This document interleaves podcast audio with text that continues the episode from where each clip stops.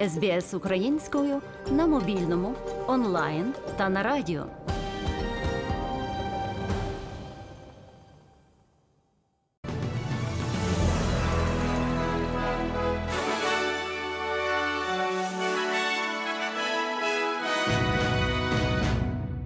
Українці можуть втомитися фізично, протистояти російським загарбникам, але українці ніколи не стомляться захищати свій дім від окупантів. На цьому наголосив президент Володимир Зеленський на онлайн зустрічі з топ-менеджерами найбільшого інвестиційного банку у світі JP Morgan у рамках організованого холдингом інвестиційного саміту. Зокрема, учасники зустрічі обговорили створення платформи для залучення приватного капіталу до відбудови України, а також перспективні напрями великих інвестицій інвестиційних проєктів в Україні, зокрема в секторах зеленої енергетики, IT та аграрних технологій, говорить Володимир Зеленський. Можна втомитись боротися за свій дім?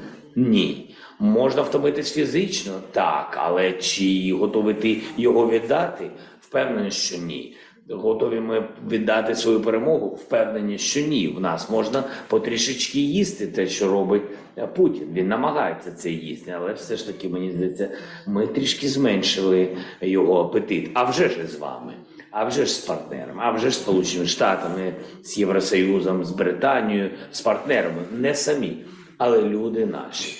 І ось наша віра в ці цінності в Україну. І ми. Хочемо, щоб ви вірили в Україну. І мені здається, сьогодні є сирени.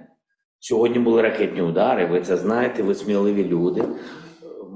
Нам нам приємно вже з вами мати справу, тому що ви сміливі люди. Отже, дякуємо вам. Це велика це велика підтримка. І якщо чесно, хочеться мати справи зі сміливими людьми, які готові відстоювати просто своє своє життя, тому що ти знаєш. Як в складні часи з тобою люди, так само буде потім і в бізнесі. Якщо ми довіряємо одне одному, не маючи win-win бізнес, значить навіть зараз, якщо ми довіряємо одне одному, то ми можемо робити великі справи. І ми б хотіли, щоб ви повірили, що у нас такі люди в Україні.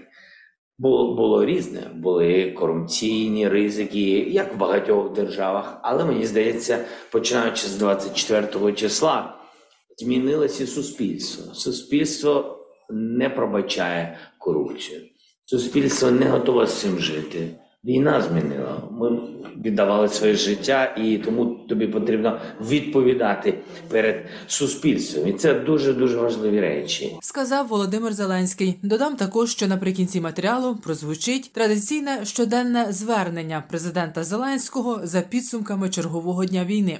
Попри війну, Україні вдалося наростити експорт до Європейського союзу, який у 2022 році складав 27,9 мільярда доларів. Цього вдалося досягти завдяки лібералізації торгівлі. Зокрема, європейський союз прибрав квоти і мита для української продукції, а також прибрав автомобільні дозволи на період дії воєнного стану в Україні. Про це розповіла перший віце-прем'єр-міністр України, міністр економіки України Юлія Свириденко.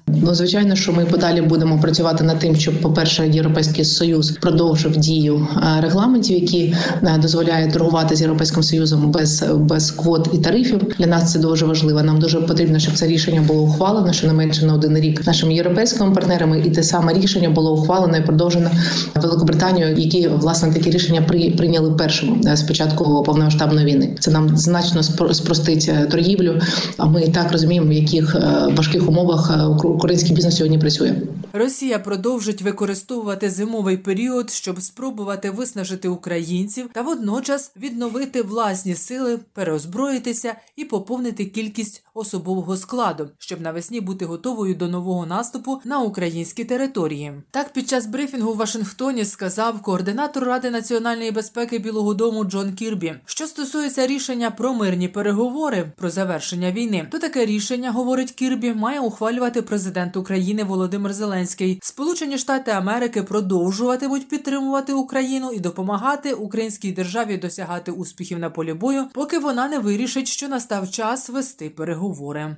Безумовна, пряма і чітка підтримка десяти пунктів мирного плану глави Української держави Володимира Зеленського стала одним із головних результатів візиту президента України до Європи, що відбувся кілька днів тому. Відтепер Україна та країни Європейського союзу спільно працюватимуть над проведенням мирного саміту. Про це заявила віце-прем'єр-міністрка з європейської інтеграції Ольга Стефанишина. Е, Насправді дуже серйозне рішення. Це безумовна, пряма і чітка підтримка 10 пунктів мирного плану президента з мирного плану України, повна готовність е, долучення Європейського союзу як організації від імені 27 лідерів е, Європи до е, проведення мирного саміту. Це означає, що Україна і Європейський Союз разом працюють над тим, щоб, наприклад, країни Азії, країни Африки долучались до цих зусиль, е, долучались до коаліції країн, які засуджують російську агресію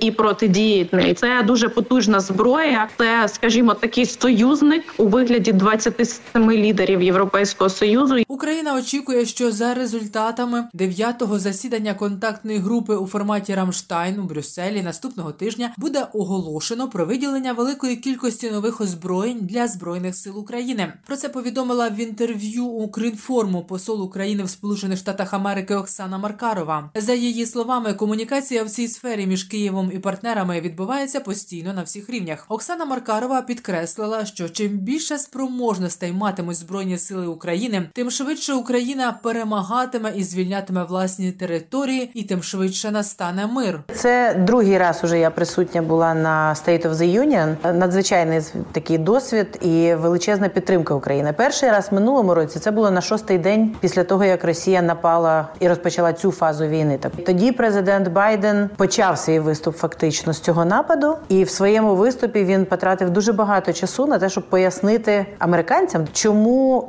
так важливо, щоб Сполучені Штати в цій боротьбі чітко стояли з нами пліч опліч. Цього разу президенту Байдену вже не треба було нікого переконувати.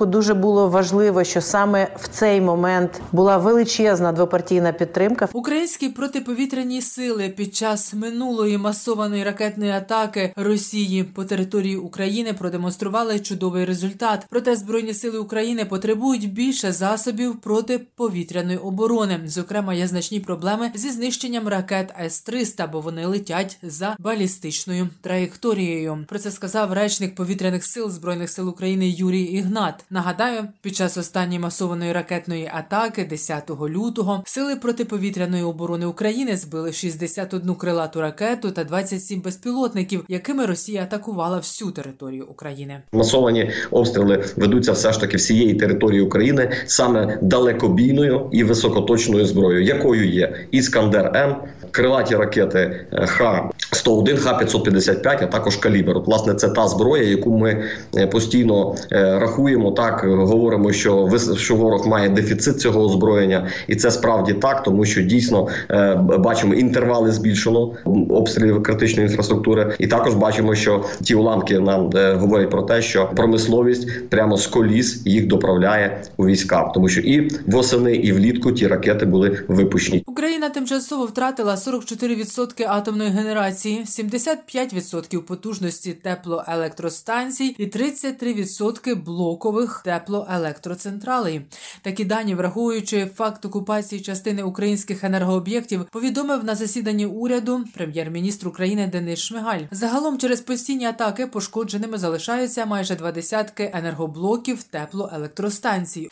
Генеральний директор міжнародного агентства з атомної енергії МАГАТЕ Рафаель Грості провів у Москві зустріч, де знову обговорювалися питання створення надійної безпекової зони навколо тимчасово окупованої російською армією Запорізької атомної електростанції. У консультаціях взяли участь представники Міністерства закордонних справ Російської Федерації, Російської гвардії, корпорації Росатом та Ростехнагляд. За словами директора МАГАТЕ, переговорний процес у цій ситуації дуже важливий, щоб запобігти лиху на окупованому запорізькому ядерному об'єкті. Додам також, що нині окупаційна російська армія відкрила шлюзи на Каховському водосховищі і скидає значні об'єми води, зменшуючи запас води у Каховському водосховищі. Саме цими водами охолоджуються реактори Запорізької АЕС, з якою метою Росія створює загрозливу ситуацію, наразі не зрозуміло. Українські рятувальники у Туреччині, де стався потужний землетрус, вже обстежили близько двох сотень будівель, розібрали понад сім десятків завалів і деблокували тіла чотирьох загиблих людей. Про це повідомляє Державна служба з надзвичайних ситуацій. Для допомоги Туреччині прибула вже друга колона зведеного загону рятувальників з 52 осіб та 10 одиниць техніки. Сформовано дві пошукові групи. Розповідає пресофіцер Державної служби з надзвичайних ситуацій України Олександр Хорунжий. Вже від ранку працює перша група рятувальників, зокрема підсилена тими, хто прибув на допомогу по дорогам. Ми значно збільшили свої потужності за рахунок е, е, другої групи, що прибула. У нас є е, важка інженерна і спеціальна техніка з маніпуляторами для того, щоб ми могли проводити роботи на місцях і допомагати місцевим мешканцям. Станом на 10 лютого було отримано 140 звернень про відсутність зв'язку із українцями, які проживають у зоні стихійного лиха. Зі 118 особами зв'язок було встановлено. Двоє були врятовані з під завалів, та одна людина госпіталізована. 12 українців евакуйовані, і 63 потребують допомоги, речей, медикаментів, евакуації. За попередньою інформацією, під завалами в Туреччині внаслідок землетрусу можуть нині перебувати п'ятеро громадян України. Нагадаю, Туреччину 6 лютого сколихнув потужний землетрус, який відчули в сусідніх країнах. Далі прозвучить щоденне звернення президента України Володимира Зеленського за підсумками чергового дня війни. Українці, українки, сьогодні я почав день з відвідування посольства Туреччини е, зі співчуттів турецькому народу через страшні землетруси. Станом на зараз відомо про понад 21 тисячу загиблих. Розбір завалів продовжується, і, на жаль, число втрачених життів може бути більше. Команда ДСНС України працює в Туреччині зараз, допомагаючи з розбором завалів. Посольство України з'ясовує всю інформацію про українців, які могли опинитись в зоні лиха. Ми розділяємо біль турецького народу і бажаємо якнайшвидшого одужання усім, хто постраждав. Вдень я провів кілька нарад з представниками сектору оборони і правоохоронних органів. Тематика, можна сказати, спільна для цих нарад: це посилення державних інституцій України, захист інституцій від будь-яких спроб ззовні чи зсередини зменшити їхню дієздатність та ефективність. Це стосується різних напрямків і кадрової політики, і взаємодії між державними інституціями, і чистоти того, як працюють державні структури. Приміром, на нараді з правоохоронцями була доповідь щодо виявлення і блокування тіньових схем на митниці. Ви бачили протягом цих тижнів відповідні слідчі дії затримання. Служба безпеки України, Державне бюро розслідування, Офіс Генерального прокурора мають значні результати у захисті нашої держави від тих, хто працював на державу агресора. Будуть і відповідні кроки РНБО, що продовжують нашу лінію захисту держави. І вся ця діяльність не лише ті чи інші епізоди, і ті чи інші кримінальні провадження, не лише те, що стосується певних осіб, але й те, що стосується інституцій. Держава продовжить модернізацію самих інституцій, процесів у них, процедур. Чистота в роботі державних структур має гарантуватись не лише тим, що залежить від самих людей, але й тим, який функціонал прозорості та підзвітності створений. Я хочу подякувати усім працівникам нашого сектору оборони і безпеки та усім правоохоронцям, хто дбає про державу, хто зміцнює державу своєю роботою, і хто не лише пропонує, як зміцнити українські інституції, але й дає результат у такому зміцненні. Звичайно, хочу сьогодні подякувати за результат і нашим захисникам неба за ще одну сторінку успіху в захисті нашої держави від іранських дронів, які застосовує Росія. Особливо відзначу бійців 160-ї Одеської, 208-ї Херсонської зенітних ракетних бригад та 302-го Харківського зенітного ракетного полку. Дякую вам, хлопці.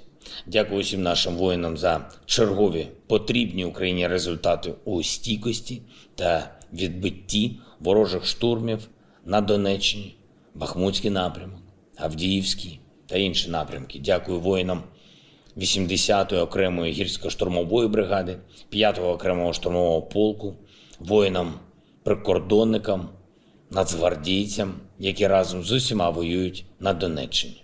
Аеророзвідка і розвідка, авіація, мінометники, артилеристи, піхота, танкісти і кожен і кожна, хто допомагає. Дякую вам усім. Слава усім, хто робить Україну сильнішою, ворога слабшим, а нашу перемогу ближчою. Слава Україні!